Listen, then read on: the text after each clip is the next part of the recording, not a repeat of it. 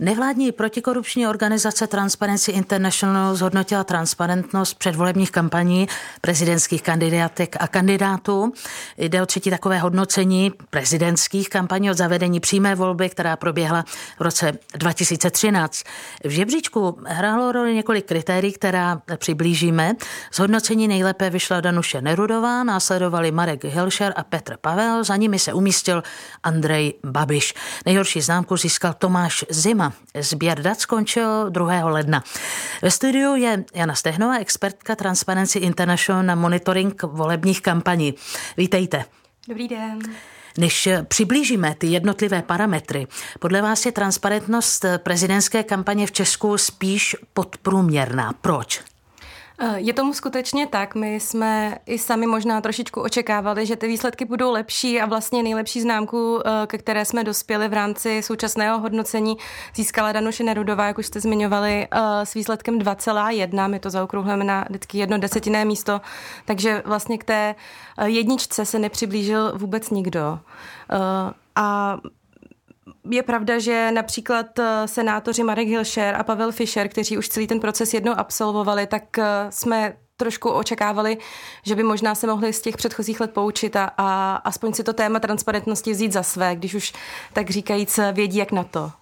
Co tedy konkrétně rozhodovalo o tom pořadí ve vašem žebříčku transparentnosti jednotlivých kampaní? Co ji zlepšovalo a co ji naopak ubíralo?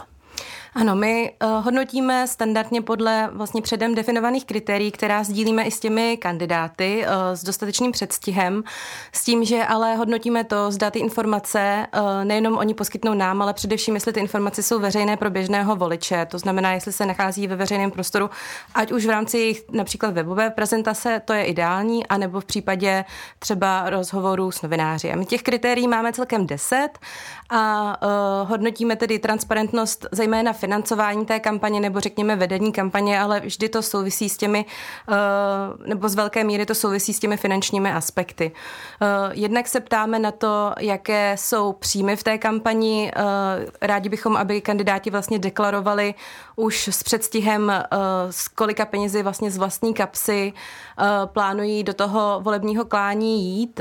Současně nás zajímá vždycky aspoň plánovaný rozpočet a nějaký rozpad na, řekněme, typy výdajů, zda chtějí spíše investovat do billboardů, řekněme, nebo do kampaně na sociálních sítích.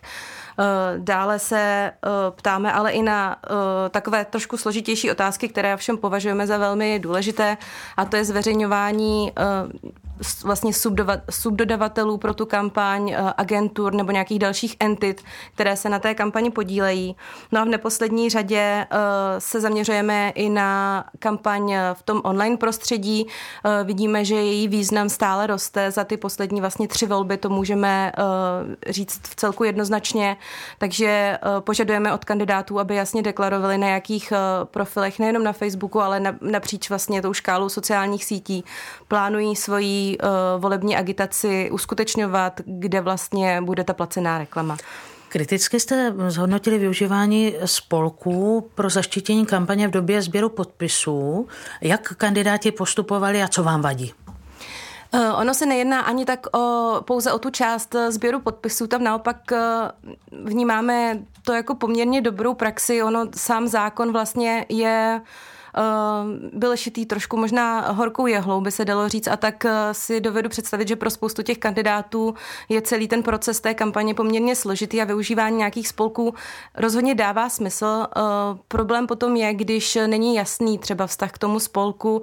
Například u generála Petra Pavla máme spolek, ke kterému se hlásil, ale pak je tady spolek za společného prezidenta, který se teda veřejně hlásí k němu a tvrdí, že pan Pavel o tomto spolku ví, že vlastně Eh, vede kampaň s jeho vědomím, ale v praxi vlastně od pana Pavla eh, žádné vyjádření směrem k tomuto spolku nevidíme, což může eh, zahalovat potom i vlastně monitoring těch výdajů, které se v té kampani objevují. Stejně tak, a to ještě je možná ještě více problematické v případě kandidáta Zimy, který skončil na úplně posledním místě, tam evidujeme společnost ZFP, kde se můžeme pouze dohadovat, že to je zkrátka například Zima for President, ale může to být i cokoliv jiného. Nicméně víme, že to je dedikovaná uh, společnost s ručením omezeným, uh, s ručením omezeným který, kterou pan Zima zřídil právě pro vedení kampaně.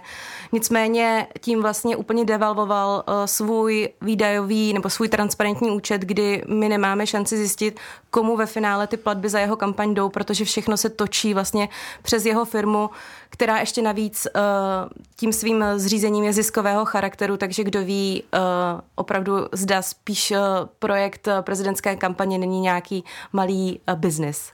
Záporně hodnotíte i to, že chybí informace o budoucím personálním obsazení kanceláře prezidenta. Proč na to kladete důraz?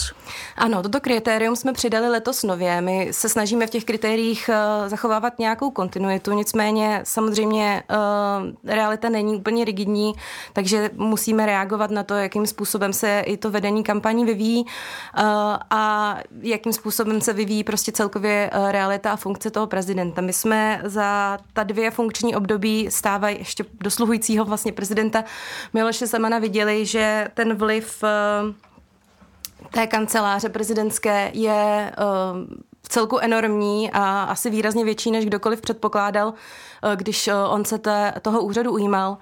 A uh, pravdou je, že i v rámci různých výzkumů veřejného mínění se jsme zaznamenali, že veřejnost má zájem tyto informace uh, vědět dopředu.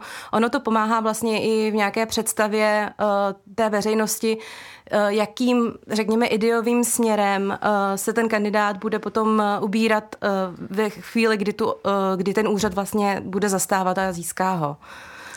Jana Stehnová, expertka Transparency International na monitoring volebních kampaní, byla dnes naším hostem na Plusu, hostem ranního vysílání Českého rozhlasu Plus. Děkuji, že jste přišla osobně. Děkuji taky za pozvání.